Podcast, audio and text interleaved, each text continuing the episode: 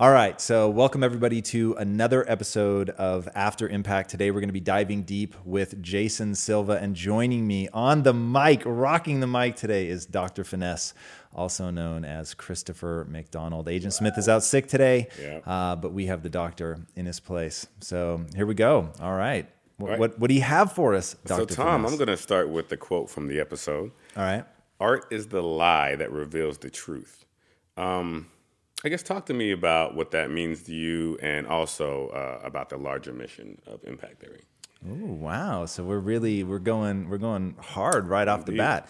Um, the art is or art is the lie that reveals the truth. It's actually really interesting. It's something that um, Jason talks about a lot, and it you know when you go back and really look at how long humans have been creating art, painting on cave dwellings. Um, you know, all the way up through modern art. It really is our attempt to externalize the internal experience that we have.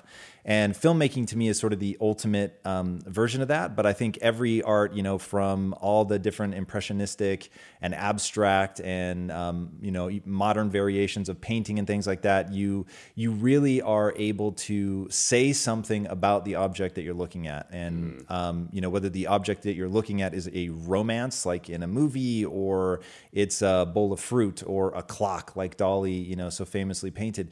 You're you're able to to comment on it. And i think that's really um, art's great ability is to externalize the internal. So it's a lie i guess in the sense that it, it is it is not objective and that if you were using any sort of objective measuring device you know you're not going to get um, some of the things that you see in the subjective um, artistic world. But it really does tell you that emotional flavor. So um, I, I think that's art's art's ability is to communicate that you're not alone. To take these really deep um, things that you know we all experience and think that nobody else has felt like that, and externalize it. And I remember my mom actually when when I first realized that I was in love with Lisa, and my mom said, you know the the most intoxicating thing about love is feeling like there's no way anybody in the world has ever felt like you felt like you feel in that moment That is true. right That's yeah, that is very true. and so my mom's statement that is art to me. That her ability to cut to the truth of what it feels like to be in love.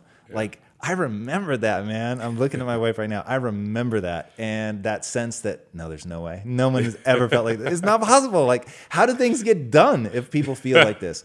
And uh, that's art's ability. Art's great ability is like my mom uh, able to cut through all the clutter all the noise and reveal some inner truth that that you thought only you had ever experienced and suddenly you realize that you're not alone Wow, that's amazing. oh and then you asked me to tie it back to to what we're doing here at impact theory Correct. Um, impact theory will only be fully revealed over time and i i am this is one of the great intoxicants for me in this company is knowing that we're laying the foundation for something grand and fundamentally paradigm shifting um, that it's this multi-phased approach that will begin to reveal itself to people. And no matter how many times we try to tell people what we're doing and it's on the website right now um, they're not really going to understand until the paradigm shift is is happening. Um, and being able to really look at the drivers of culture, which to me is mythology. That's the fundamental driver of culture is mythology. And that we've gotten so good as a society to create this wonderful mythology from Toy Story to Star Wars to all this stuff going on, certainly in comic books, novels, everything. Like we're really, really good at at creating the mythology, but we don't know how to internalize it. We don't know how to look at Iron Man and say, I actually want to become Tony Stark, right?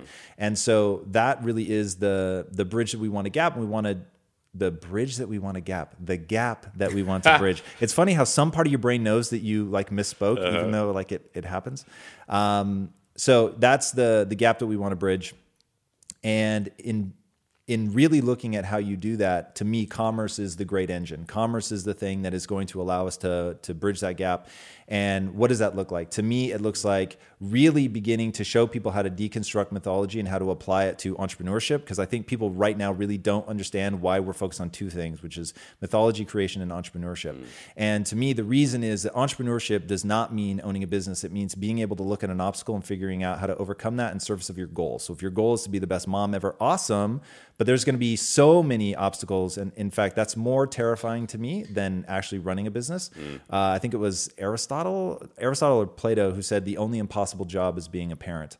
And um, it kids are like the butterfly effect incarnate. Like who knows what weird comment on one day by some you know kid at school or a teacher that says something kind or in fact just today my wife was telling me um, a story from her childhood where this guy made this offhanded comment. As a guy that she really liked and he made this offhanded comment that she had like a really um, great back, right? Like she's playing sports or whatever, and he's like, "Oh, you have a really Oh, great like so back." he meant it in the he meant it in the literal sense. Yeah, like- the- like you have Yeah. a she has a, a my wife has she works like a demon, but she has like a really muscular back. yes. And so he- he made some offhanded comment, which who knows what it even meant to him. But she's carried it, you know, all these years. And that's the the butterfly effect for me, you know, just like at, at its absolute finest. So that raising kids to me is is way more terrifying than building a business. But to bring it all back around, like the the notion of what we're trying to do is really show people how execution is the name of the game and how mythology can help you in execution. And that there was a time where this was incredibly true, and um, you know we're still telling those stories today. And you know my my um, obsession with Joseph Campbell and the power of myth it really goes into it. I won't I won't belabor the point here, but so that's what we're doing. We're going to change society by changing mythology and showing people how to use it in execution. That's great. Um, as far as Jason, Jason Silva, what is it about his work that resonates with you? he's a poet, you know, and it's funny. My wife was saying like, um, she's watching the episode and she was like, I totally get why you really like this guy. Cause I, to me, he's just, he's a modern philosopher poet. And he's looking at the deepest ideas that we face as um, as a you know a species, literally, and saying, "I'm going to deconstruct this and make this accessible to people." And he said a lot like, "Don't judge the things that I say like you would an academic. I'm not an academic. I'm, I am a poet. I'm an artist." Um, and to me, artistry is a thing that is so often missing from what scientists are doing that would make it accessible. Artists, what they do is they make you feel something, right? To your um, the the first quote that you started with, artists make you feel something about the subject matter that you're diving into, and mm-hmm. that's why we're approaching this from mythology. Mythology really did the same thing, right? Mythology is meant to use narrative to reveal some underlying truth about how you should behave, what the world is like, um, what it's like to be at the mercy of nature. You know, all the things that um, that mythology was meant to tackle, and it makes it accessible. It makes it like our minds are just wired for narrative, and to fail to understand that, and that, that's why it makes me laugh when people um, are so surprised by the rise of um, social media. Social media is a way for us to construct a narrative to to really frame our life, to say who we either are, who we want to be, um, and like don't ever be surprised that people mythologize their own lives right like you have to you have to make it you have to be able to encapsulate your experience and transmit it and so that's what jason is able to do he's able to encapsulate these big ideas and transmit them Wow. Okay, well, in the episode, you and Jason discuss how important it is to make people feel something uh, when you're presenting an idea. This comes down to understanding how to package your message and tell a story, a skill that must be developed in most people. Uh, what are some of the small things that you know people can do to become better storytellers? everything comes down to practice. I mean that, and oh god, that's really cheap because I need to tell you what to practice, and hopefully right now people are blowing up the comments saying that they're just not okay with that answer. Um, so, God, what should you practice? All right, understanding what details are critical, that's important. Understanding what details are going to resonate emotionally with people. Um, I think the most important part of a story is emotional resonance, and unless you can tap into the universal, um, and that's something Joseph Campbell talks very powerfully about in The Power of Myth, is finding these elemental things, these things that are so true of what it means to be a human, just understanding how we're going to process data.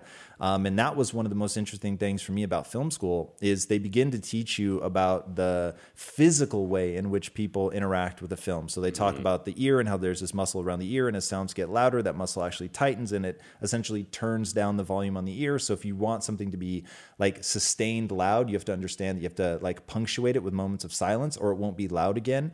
Um, and that's something that uh, is has been handled really, really powerfully in movies like Gravity, um, where you know they've got in the capsule, out of the capsule, or Yeah. was it in the in the um, the helmet and then out of the helmet, and so they're able to punctuate like absolute silence, which then makes your ear relax, so that you can then have a loud noise again.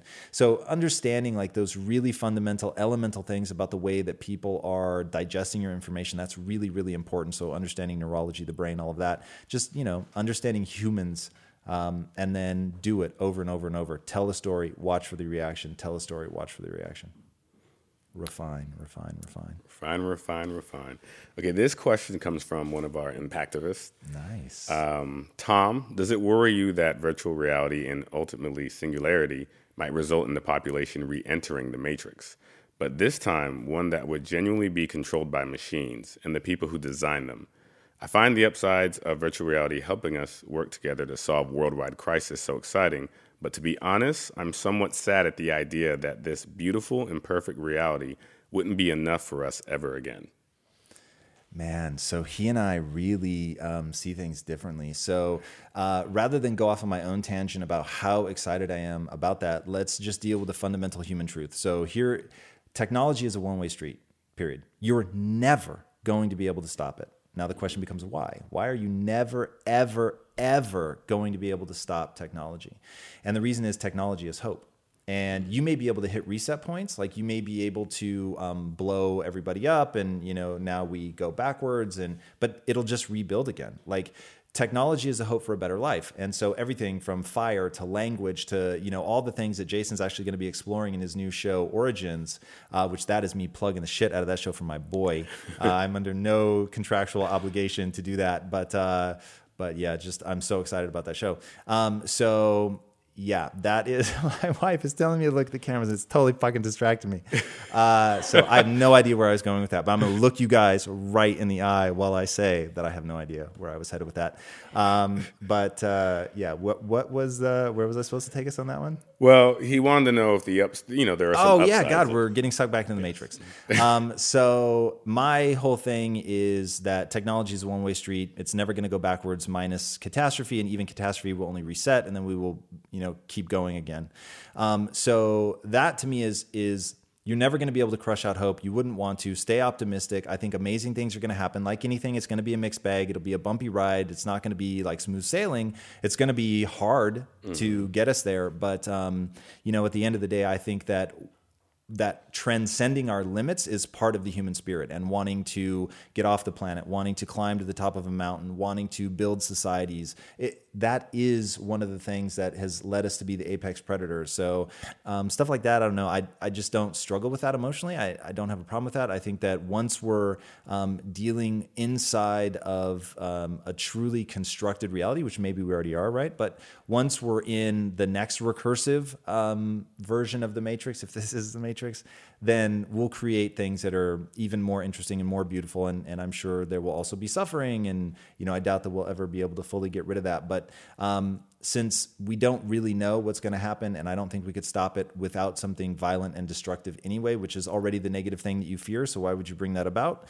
Um, without that, then you know, just be optimistic and and try to shape it. And that's my thing is you know, as a sort of junior futurist, as I as I referred to myself in the episode, try to bring that future into being that you think is great. But trying to stop the future from happening to me is a fool's errand. Yeah, just to jump in, I completely agree. I mean, we've seen it time and time again from people way back in the day who used to just use a pen to write.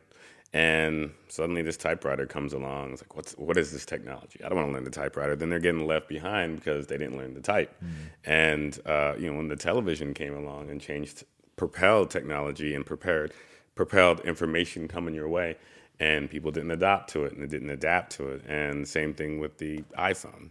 It took me a while to get an iPhone. I was like, what is this? I don't need an iPhone. And I got left behind. I was still on, I didn't, even, I didn't think I had a Blackberry. I think I had a Nokia flip phone. Wow. And I was still behind, and people were sending me photos that I couldn't get. Um, so, I mean, you just have to adapt or die when it comes to technology. That's, I'm on the same page with you. Yeah, so, it's yeah, it's yeah. fascinating to me how people resist. And the one example that I will give of myself is I resisted um, 3D animation and I refused to go see uh, Toy Story.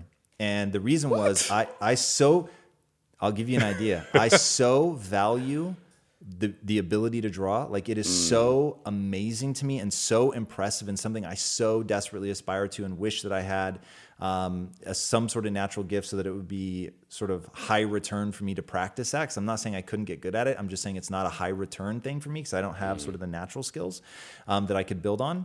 Um, I, I love that so much. When I was 19, I said, and I didn't meet my wife till I was 24. When I was 19, I said, I will either marry somebody who can draw or sing.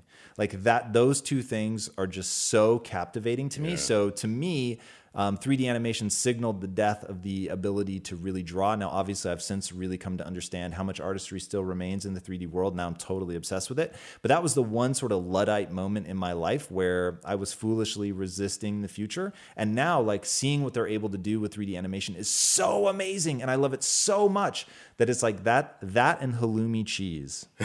Remind me to tell that story someday. Toy Story and the beauty that is 3D animation and halloumi cheese have taught me two very powerful lessons about not uh, resisting trying new things, not resisting change. Like, shape the change, right? The best way to predict the future is to create it. Shape the change rather than be afraid of it. And I, I actually have somebody that I used to be very, very, very close to. And this person literally was prepared to become a draconian leader. And if you know what draconian means, like to crush down all scientists because he was he is so afraid of the future. Like he's actually prepared to dedicate himself to that. Wow. That shit always struck me as like so crazy. It's like, be raw. Come on. Like, so you're gonna like crush what it means to be human to spare us from what? The fact that we might do something destructive. So you'd rather usher that in? Like it's so, so weird to me. Yeah, it's a little crazy. So I have a couple of Facebook Live questions. Yeah, buddy. Um, so this one comes from Michael Foster. What triggers your flow state, and how do you stay in the zone for long periods of time?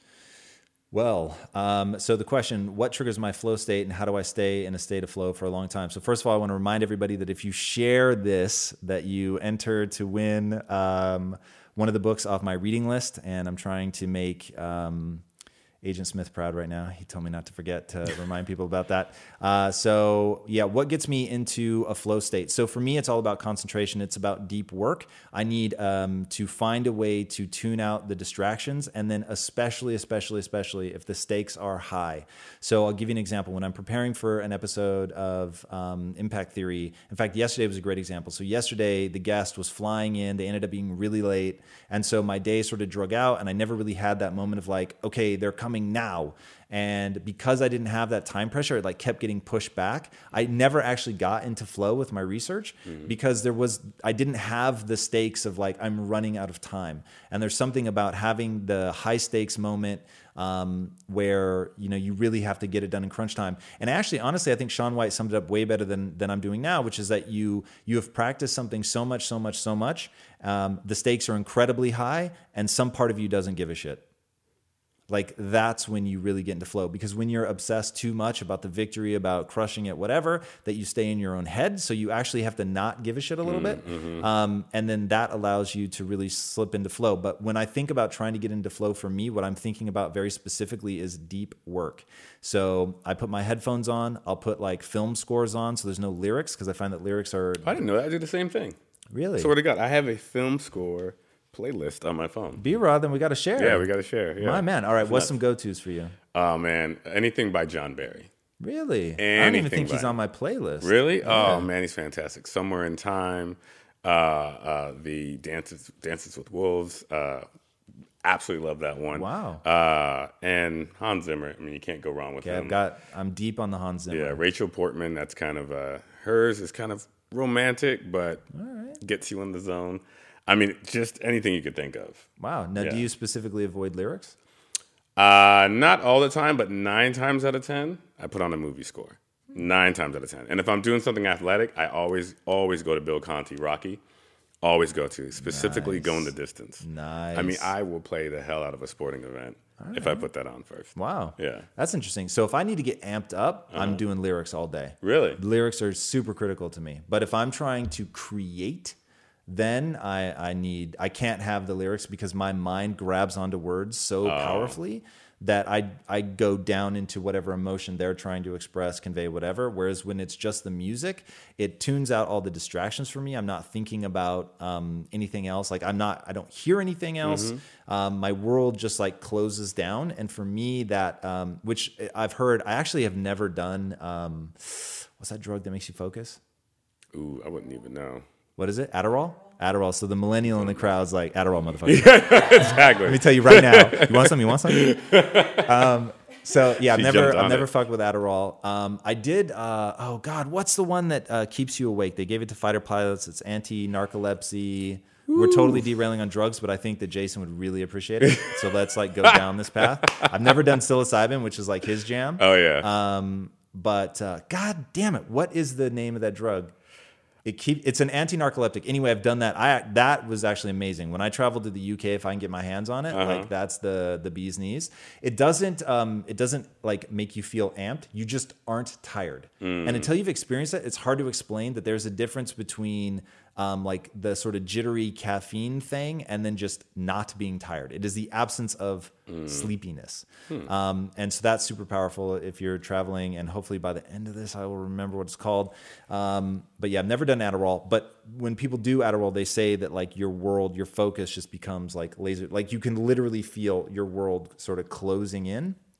That's how I feel when I put headphones on. I love over the ear headphones, like love, love, love over the ear headphones. In fact, so originally when we were doing the show, I had headphones like my man um, Dr. Finesse here, and it just wasn't getting me like in the vibe. So I we had to find a way for me to be able to use these. you had to go with the Bose. Yeah, I had to like get them over ear. Um, so yeah, music, no lyrics, deep work where I know that I've got something intense to focus on. Hopefully, there's some stakes. That's how I stay in it. Um, but I do pop out. Like, there's no question. I wouldn't say that I get into flow for maybe more than like 45 minutes at a time. Like, more than that's tough. If I'm writing, though, and there have been times, oh, God, hey, fun story. And by the way, if people are like, dude, we got it, then I'll move on. But like, this is interesting to me. So there was one time I was, um, I worked as a full time writer at one point in my life. And um, I was writing the story that was set when it was raining. So in the story, it's raining. Okay. Now, this I had blackout curtains. So, but like photographic blackout curtains. So there was absolutely no light in the room other than from the computer. Okay. I was writing in the middle of the day and I had I'd been writing for like 8 hours whatever. I walked out of the room, opened the door and like bright sunlight everywhere. It was so disjoining because in my head it had been raining for the last 8 hours. It was gray, it was dreary, it was cold, raining. And when I came out I realized, "Oh my god, that was all make believe." So there there are times where if I'm writing, I can get into a prolonged Wow. zone. You guys know I have a very strict diet that I stick to, except for very special occasions. And I do that so that I can bring my best every day to what I'm doing. And a big part of that strict diet is high quality animal protein and my go to source of trustworthy meats and seafoods with no added hormones or antibiotics ever is ButcherBox. ButcherBox is a premium meat subscription service that delivers 100% grass fed beef, free range organic chicken, pork raised crate free, and wild caught seafood all directly to your door. I cannot recommend ButcherBox enough. When you eat ButcherBox, you are giving your body the best possible building blocks to work with so you can reach your full potential. You've got to take care of yourself at a cellular level if you want to hit your peak consistently. So ButcherBox is the key. Sign up at butcherbox.com slash impact and get our special deal. ButcherBox is offering our listeners a free for a year offer plus an additional $20 off. And that means you can choose salmon, chicken breast, or steak tips free in every order for a year. Sign up today at butcherbox.com slash impact and use code impact to choose your free for a year offer. Plus, get $20 off your first order. This show is sponsored by BetterHelp.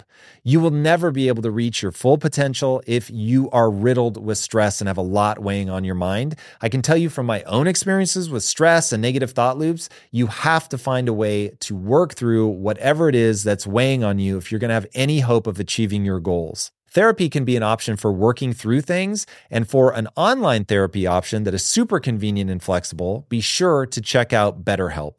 With BetterHelp, everything is 100% online, and getting started is quick and easy. A brief questionnaire matches you with a licensed therapist, and you can switch therapists at any time for no extra charge. Get things off your chest, process through things with BetterHelp. Visit betterhelp.com slash impact theory today to get 10% off your first month. That's betterhelp, H-E-L-P dot com slash impact theory. In today's highly unpredictable and rapidly changing world, the smartest move you can make from a financial standpoint is to actually understand how money works and how markets move. Because if you want to have any chance of investing your money wisely and growing your financial portfolio, you have to make a profit. And the only way that you're going to do that is either by setting and forgetting or actually understanding what's going on at a macro level. So whether you're a seasoned investor or someone looking for extra guidance, Today's sponsor, Yahoo Finance, has got you covered with all the tools, data, and news that you need in one place to grow your knowledge base around what is happening in the world of finance and to make sure that you have the right goals and you're executing well. Yahoo Finance makes it easy to consolidate your accounts so you can effectively and efficiently manage your entire portfolio. Personally, I love how straightforward their platform is to use. It is very simple to get the information that I need, and Impact Theory's own chief financial officer is exactly the same, spending time helping me frame exactly what is going on from a global perspective so that I'm making the smartest decisions that I can. I definitely recommend that you check out Yahoo Finance for comprehensive financial news news and analysis. Visit the incredible brand that so many great investors use at yahoofinance.com. It's the number one financial destination. yahoofinance.com. Once again, guys, head there now, yahoofinance.com. All right. Word. So there's another question from John Smith. He says he loved the interview, so thank you for that. Absolutely. Um, the book Linchpin speaks about our school system and the lack of artistry. How do you think we can change that in schools now?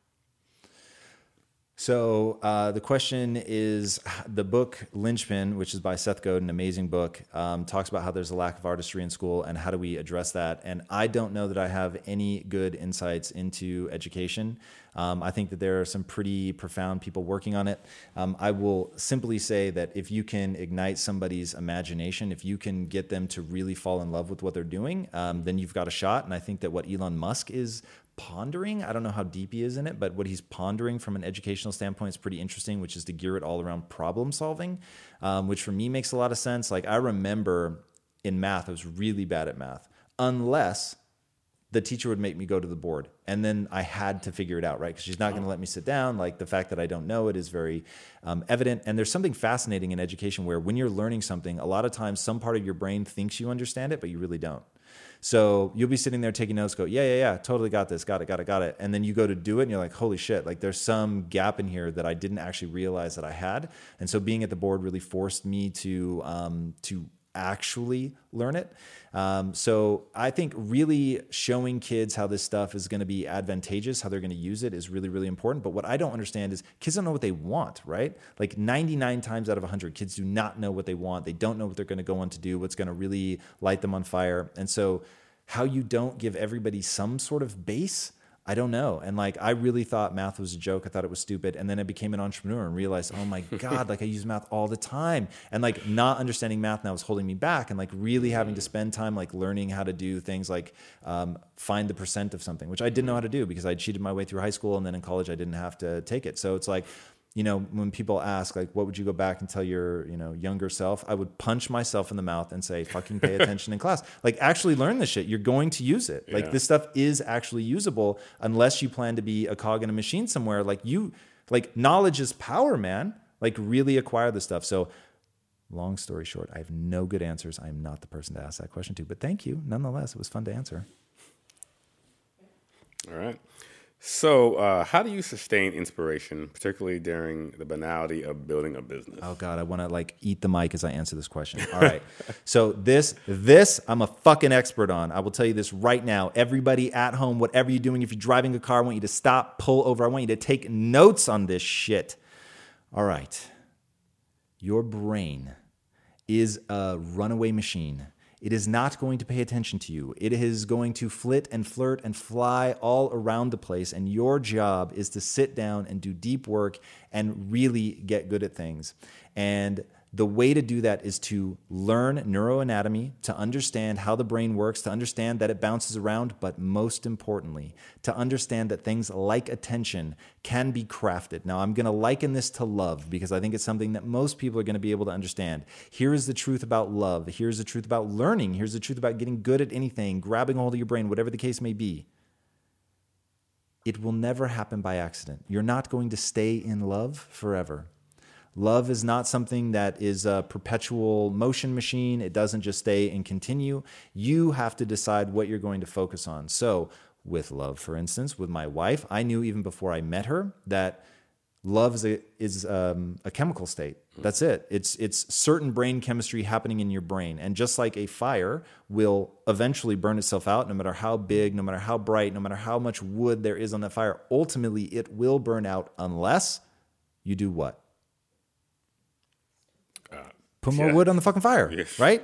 Like go chop down a tree, cut it up, put it on the fire. You can keep it going forever, right? There's nothing that says that that fire can't last forever. It just an unattended fire can't last forever. So you have to learn how to maintain your brain chemistry. You have to mm. learn how to maintain your focus. You have to learn how to get excited about something. So, how do I stay passionate? How do I stay enthusiastic? How do I stay excited about something? I understand that like right now, I am actually practicing being excited. I know that the way moving my arms, right? For people that are just listening, I my arms are up. Yes? Yep. All right, my arms are up because I know that the way that you change your physicality changes your brain chemistry. That I know when I do this, like if you see me do this, I am like riding a wave of what's happening, like the passion, the energy, like even the way that like I'm bouncing myself. I'm doing all of this stuff because I practice it time and time again. The fact that I start talking faster, I force myself to do that. I force myself to do that. And I want people to understand that's how you start getting good at this stuff is you understand like people want the beautiful things in their life like passion, mm-hmm. love. They want it to be natural. They want it to be automatic and they will all fail because the human mind does not work like that. The human mind, neurons that fire together, wire together. So you have to force some sort of correlation. You have to force these things together. You've got to practice them. You've got to put them on a loop so that if I want to get excited now, because I've done it so many times where when I feel like that first like thread of excitement, I fucking pull and pull and pull. And I do all the things that I need to do to reinforce it, to amp it up, to get it going so that I change my posture. And now just changing my posture will change the way that I feel. In fact, if I start like, oh God, this has happened sometimes, where I'll be sitting um, with a guest, I'll be doing an interview, and for whatever reason, I'm just fucking low energy. And I know I'm bringing the show down. Now, I know it's because for whatever reason, my brain is going slowly. But I know how to reverse speed up my brain. Normally, you start talking fast because your brain is going fast. But I know that the reverse will work as well. And if I start talking fast, my brain will speed up. Mm. So I'll literally, I'll be sitting there, and I know, like, and I use this technique a lot. My wife is not impressed with me right now. Okay, and I everything, everything I do in life, everything is a ruse to impress my wife. That's it. If you want to know why I exist, I exist because I love the neurochemistry of impressing my wife so much. Like the world could fucking hate me, but if she looks at me with that look, like, you know the look, right? If she looks at me with that look, like nothing else matters. And so I've just had to learn like to capture all these things so that I can get good. So when I have that moment where I'm thinking my wife is not impressed right now, I force myself to reverse engineer the things that will get me into that brain state. I hope y'all took notes. That's one of the secrets of the universe. I took some notes in my head. I'm learning something. I tell you, And I'm, I've now here. gotten so amped up, like I have to take my sweatshirt off. Yeah, yeah. I mean, just in time for Valentine's Day, I'm gonna come back, Yeah, buddy. come back to my wife and be extra romantic with some of those Hell yeah. words, man. Um, okay, so here's another quote: "To fully and vividly live in the present is to also be acquainted with the fact that it is expiring as we live through it." How do you relate to this?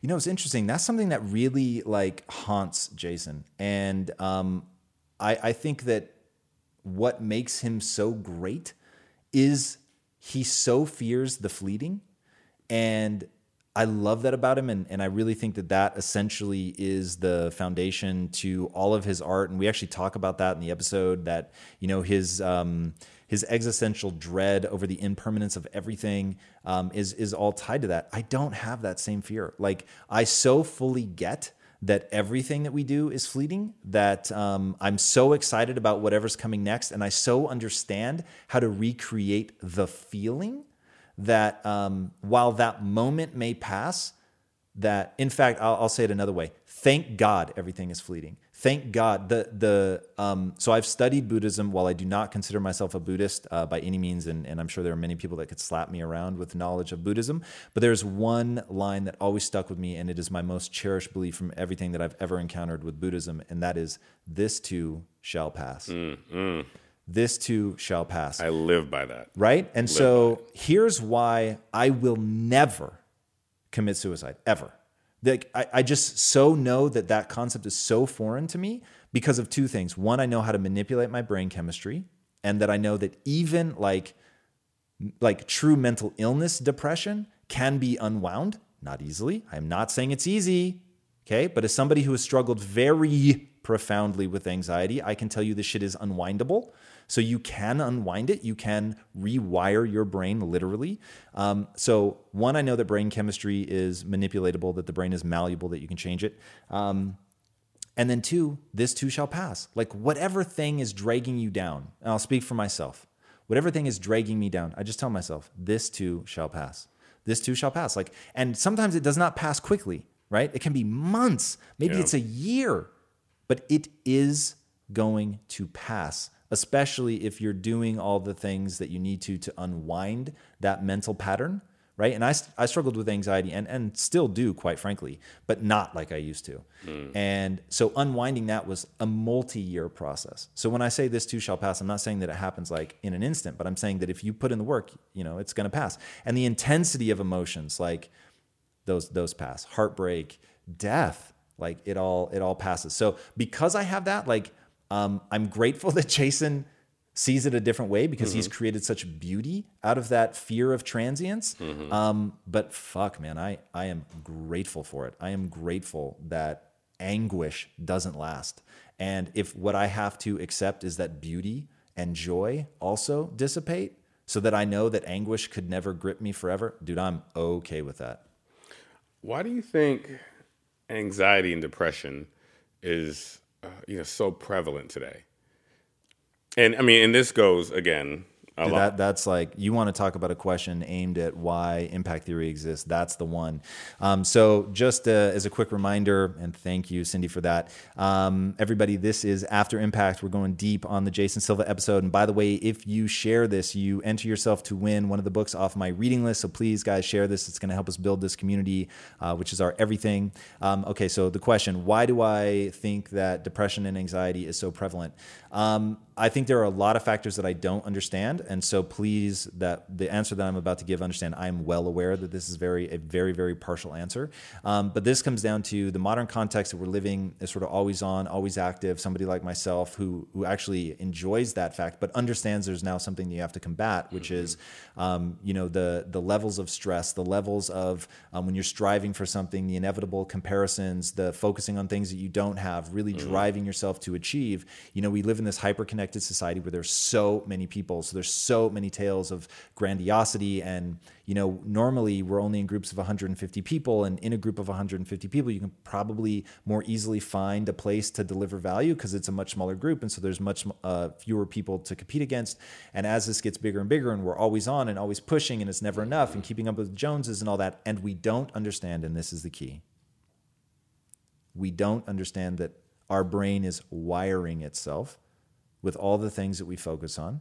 So if we spend all of our time with what we lack, and we spend all of our time with how we don't measure up and we spend all of our time feeling judged by people and that's what we focus on. That's what your brain's going to wire for. And you you are literally hardwiring yourself for anxiety for depression okay? It is it is a state of wiring.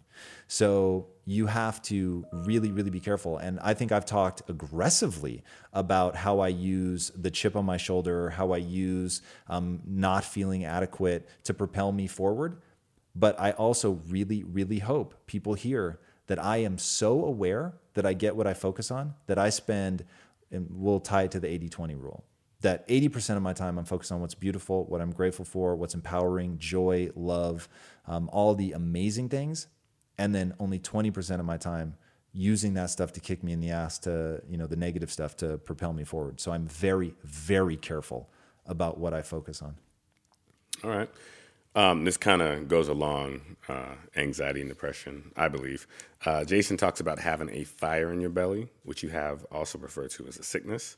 Um, for people who don't wake up every day with this feeling, um, how do they harness that fire? you got to create it man like you you have to create it so for instance when i can feel that my brain is slowing down and i'm not making quick connections and i just feel um, like a chump what most people do is they start panicking and they start thinking oh my god maybe i'm not as good as i thought i was maybe uh, maybe i really am a chump maybe i'm not good at this like oh my god what if this has all been self-delusion and they just spin out of control I do something very different, which is when I can feel that my brain is mush and that little voice in my head goes, "This this has all been a lie. You're actually not good at this. Like you're really um, slow. You've always been a little dim-witted." That's when I go, "Yeah, well, that would be stupid to listen to that." I know if I start talking faster right now, that my brain will actually speed up to catch up. Ah, here we go. and now the mere act of doing that, like you start pumping different chemicals in your brain, or if I'm just like cortisol is coursing through me and I'm feeling my anxiety rise, I'll start breathing, meditating, right? I in fact, I'll just put a really fine point on this. I have learned to use my physicality to manipulate my brain chemistry. And that is that has been an obsessive study of mine now for 10 years or more. I'm going to have to look into that. Uh, I do it, and every answer you're looking for is there. Wim Hof is somebody that I really, really want to get on the show. I was doing some research on him this morning. Dude, that guy is crazy, crazy. And I remember The Iceman, right? Yeah, the Okay. Iceman. When I first learned about him, honestly, I thought, nope, there's no way. There's no way. like this is total bullshit. Like this is some one-off thing, and like uh, I just I couldn't believe it. he's been studied now, like Six Ways to Sunday, where they injected him with some virus, and they can actually watch him um, alter his immune system. It's- uh, just crazy. It's crazy. So basically, what he's learned how to do is get control of his autonomic nervous system. It, it's Wow. it's uh, amazing. So you know, uh, human potential is is ridiculous. Mm. None of us are anywhere near the outer edges of it. So Okay. Well, Jason says Cindy's he has trying to an- flag us down. Oh, sorry, Cindy. Jump right in. So this one comes from Danbro Fitness. Damn, bro, what's up, dude? So first we'll start with what did you learn from Jason Silva? So your biggest takeaway from the episode. And then the second question would be reflecting back on your studying the brain over these years, where would you begin or like recommend someone to begin? Um, okay, so uh, let me just remind myself that I have two questions. What did I learn from Jason? And then where to begin with the brain? Okay, I'm going to practice holding those two things. Um, so, what have I learned from Jason? So, this concept of ecstasis, um, of really holding on to that, really being able to cultivate that, and quite frankly, turn it into art. And if I can sort of lump two things together, using your sickness to create something beautiful. So, Jason's sickness is that he is so afraid of the, um, the ephemeral nature of joy of beauty of a shared moment with somebody that he he creates things to for himself to be able to hold on to them for them to last longer. And out of that has been born Jason Silva right? And and I love that about him so much and while I've always used my sickness to drive me towards success, I haven't necessarily used it to drive me towards creating something of beauty. Um, and so that is really, really interesting, especially as we step into the phase that we're stepping into now, where storytelling is going to be a big thing for us to really to create literal art um, is going to be a big thing for us. Um, that that's a really important reminder that you can really funnel um, those emotions into something truly, truly wonderful. Um, where to begin with the brain? Um, wow.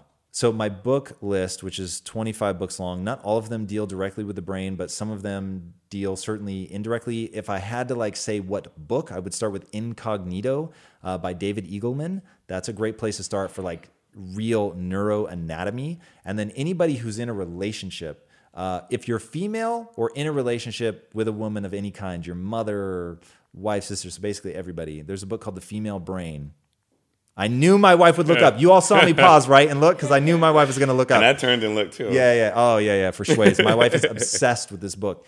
Um, it it is it is amazing, and it's all about the neuroanatomy of the female brain and how it changes. It's just so so so incredible.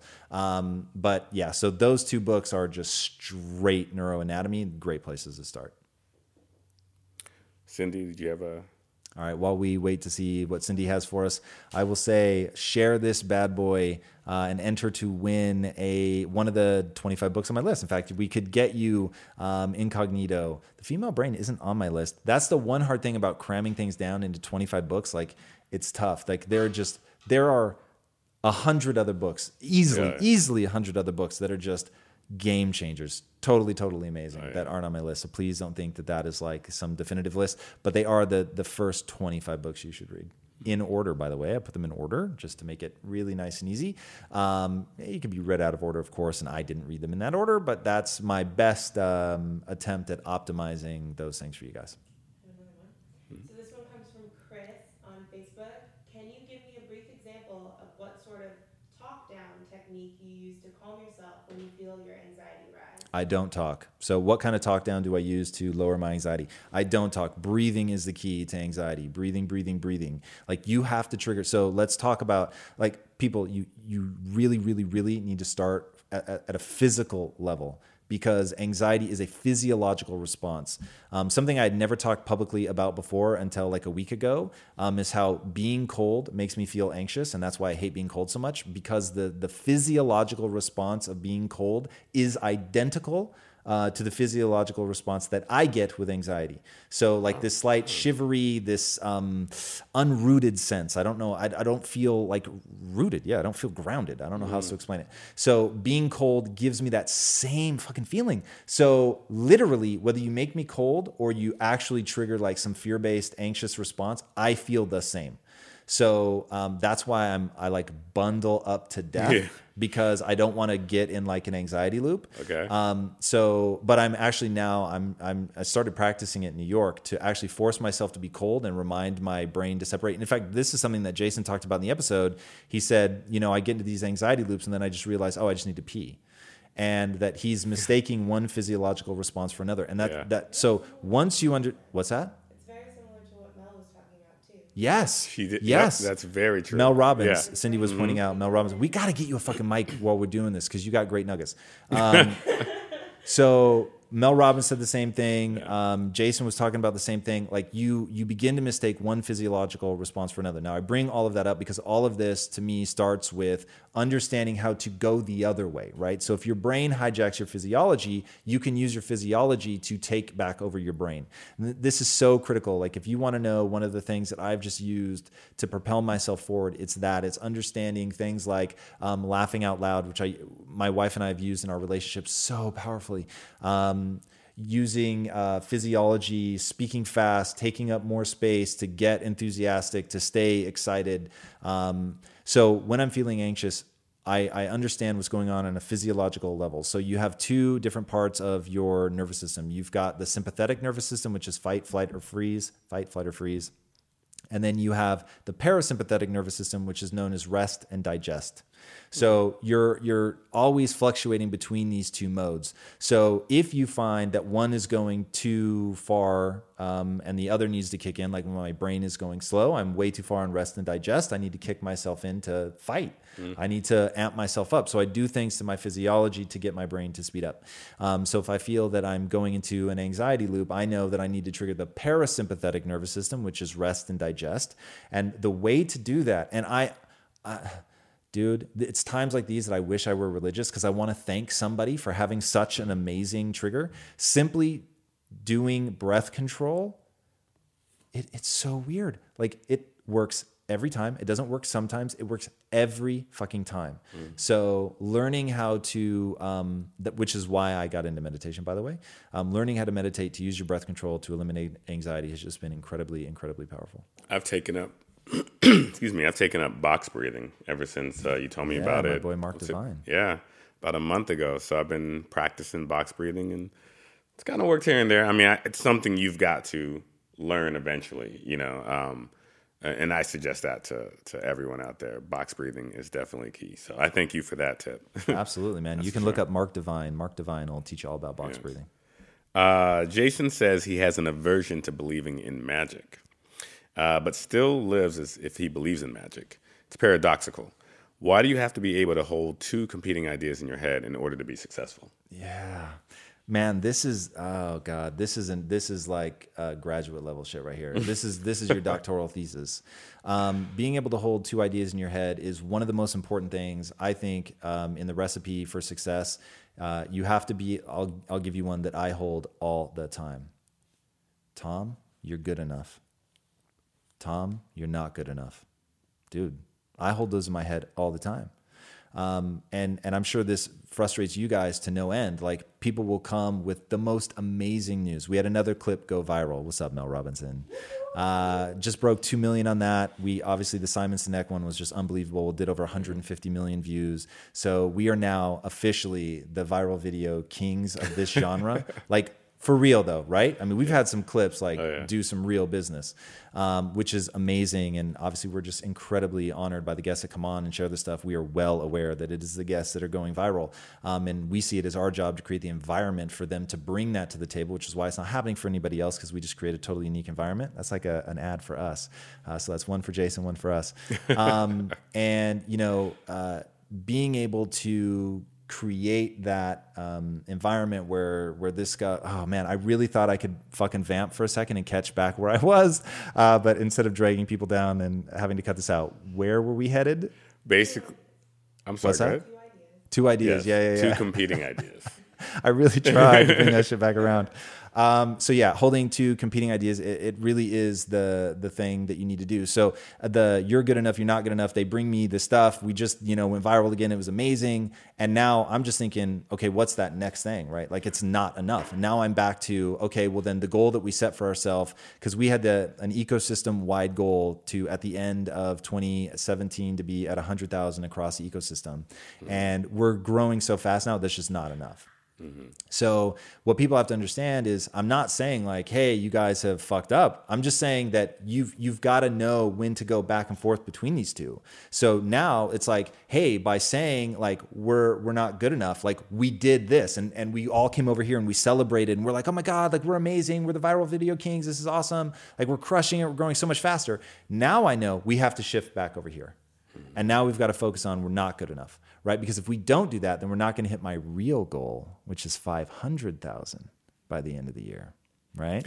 so, and now everybody's panicking again. So, but that's like, that's, you have to do that give and take, right? Because otherwise people get comfortable. And I think comfort is the death of success. Like, you never be successful if you get comfortable.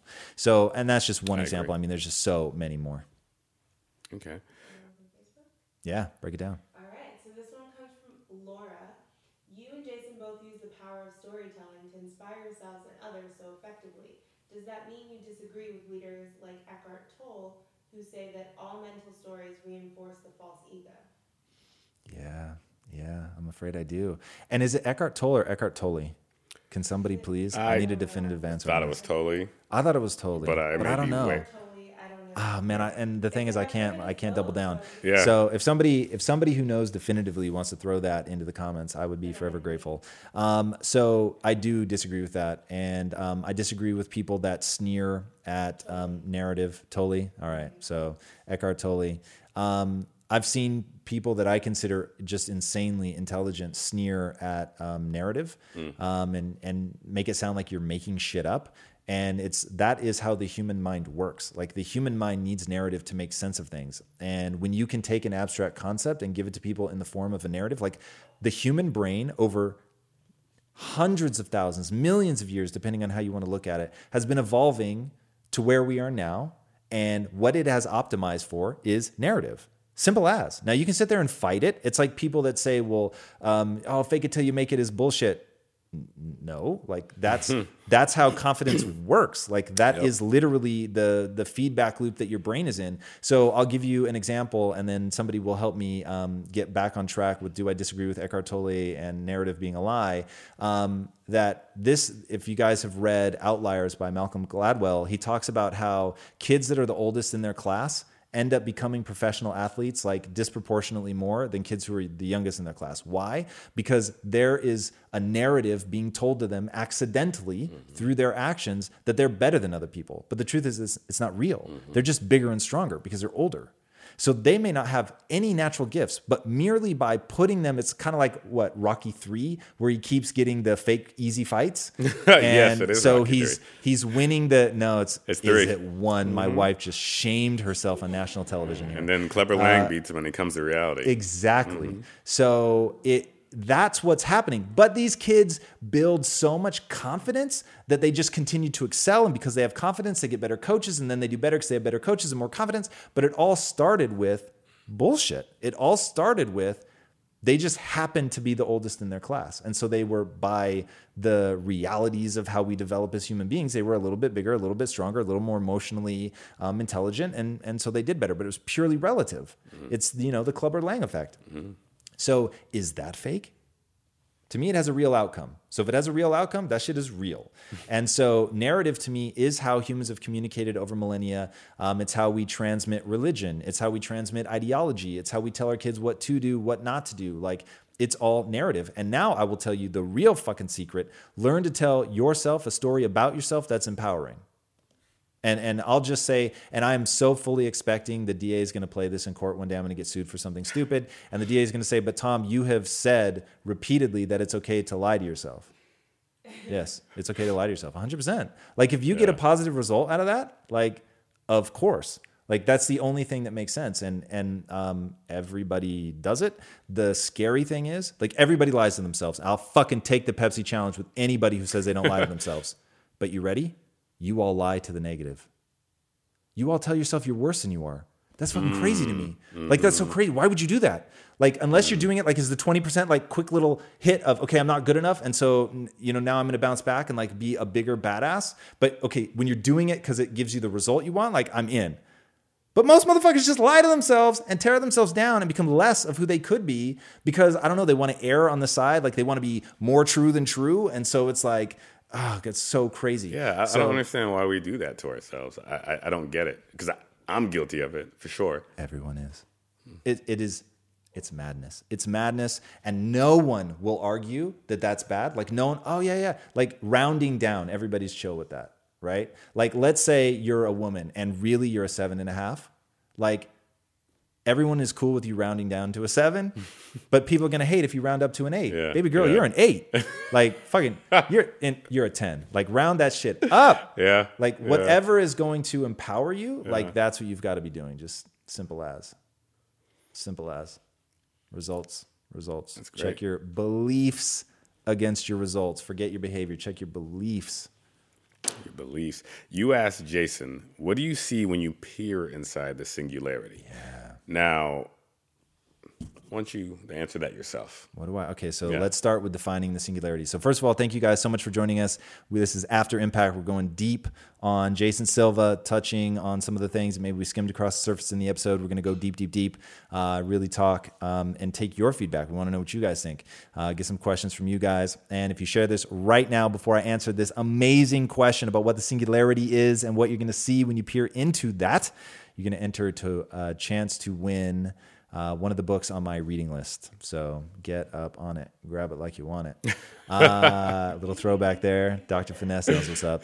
Um, okay, so first of all, the singularity is a term borrowed from physics, and it refers to the event horizon of a black hole where you cross over it, and the rules of physics are so warped and distorted and so little understood that we can't predict what happens on the inside of a black hole. Okay, so um, applied in the, as Jason said, the Silicon Valley vernacular, what the singularity refers to is the moment where um, technology is advancing so rapidly that we can no longer predict what it will look like. So, um, the uh, Ray Kurzweil, who's the guy that really um, co-opted the term for technology, uh, believes in 2045 we will hit the moment of singularity the reason he believes that is because of Moore's Law, which hopefully you guys know uh, what Moore's Law is. And basically, that's that computing power will double in um, speed and halve in cost every 18 months. Um, and that's been happening for a very, very long time. And we've gone through these um, epics of um, things changing, uh, where it was like vacuum tubes at one point. Now we're on transistors, and people believe, you know, what's going to be the next thing? Is it going to be quantum computing, whatever? But people believe it will that Moore's law will stay true, um, and it stayed true through world wars and all kinds of stuff. So I'm sure it long will it continue. Um, so according to Ray Kurzweil, in 2045, we hit that point where now technology is just it's it's advancing so rapidly that you you can't possibly predict. And what I think is on the inside of that is the Matrix. Um, I think that's where truly um, we're we become digital beings. I, I don't think it's a matrix in the sense that our biological bodies are harvested uh, for energy, um, which almost certainly will not happen. In fact, we will probably become entirely digital beings and and just won't have a physical body. And I think we'll uh, it won't be binary. It's not going to be like today we're like this and tomorrow we're digital beings. You know, it's going to be this slow process that everyone will opt into. It's actually not true. And if you've read Fahrenheit 451, it's going to be like that uh, where there's you know two groups of people. There's people like out fucking living in the middle of nowhere, trying to be Luddites forever, um, and so fine, they'll eventually. Um, in fact, what will happen to them? I don't know. Like maybe they could, maybe they can be Luddites on Mars, and maybe that becomes what the colonies are. Um, is people that can really divorce themselves from technology. This stuff is so interesting. Like I am trying to remember that right now. My wife wants to punch herself in the throat just to not have to hear this anymore. Uh, but God, I could talk about this all day. So the factions that are going to happen that's so intriguing um, but i think that what will happen will become digital we'll be living in the matrix um, we will create amazing wonderful worlds that are just incredibly incredibly interesting but to make sure that people can't sleep tonight i will also say that someone will figure out um, how to create a, a torture chamber where people no longer adjust to the level of pain and imagine that first moment of pain but the one thing we know as humans is it will dissipate, right? Humans can acclimate to anything. Mm-hmm. Imagine you couldn't. Oh shit! But you got to focus on the optimistic stuff. You got to think of all the good things. But have fun sleeping tonight. uh, but yeah, that it will be amazing. It will be amazing. We'll have experiences like anything we can imagine. All right, rate and review. Oh God! Which, by the way, first of all, just thank you to the community. We've got how many reviews now? Got 75 reviews. We're five stars. So grateful for that. But if you go to iTunes, um, right now, iTunes is our big push. Uh, if you could go there, rate and review us, would be eternally, eternally grateful. We're trying to get to 100, only need 25 more. Uh, so that would be amazing. You know me, as soon as we get to about 90, I'm already thinking like 250. But for right now, help us get to 100. That would be fantastic. Um, also, you'll notice we're not doing Instagram live uh, during this anymore because we found a new format for Instagram lives, which is a lot of fun. I hope you guys will join me over on IG. If you're not already following me on IG, it's at Tom Bilyeu. Um, get over there, turn on notifications, as the one and the only Cindy has uh, pointed out. And we're doing hyper intimate, um, answering your questions one by one. Uh, so yeah, it, it we tried one the other day. It was awesome. It was our best IG live ever. Uh, it was really really a lot of fun. All right, so I don't know how much time we have, but I, th- I have a hard stop today. Um, so we're gonna have to take one more, and then we'll uh, one minute. Yeah. Okay, well then we'll say our goodbyes. Dr. Finesse, thank you so much for joining us. And everybody, yes, everybody watching, please know this man, this is the guy that gets us these amazing guests. He is unbelievable. He is proof that your network is everything. Long term relationships are all that matters. He's been dealing with a lot of these people for a very, very long time. He's just been an amazing human being. Uh, so honored to have him on the team. Really grateful that you filled in today for uh, our boy, Agent Smith, who is unfortunately out sick. And guys out in the community, you are our everything. And all that we're doing, we're doing because we want to bring value to you guys. So thank you for joining us. Thank you for helping spread the word. And until next time, my friends, be legendary. Take care. Hey, everybody, thanks so much for joining us. If this content is adding value to your life, our one ask is that you go to iTunes and Stitcher and rate and review. Not only does that help us build this community, which at the end of the day is all we care about, but it also helps us get even more amazing guests on here to share their knowledge with all of us. Thank you guys so much for being a part of this community. And until next time, be legendary, my friends.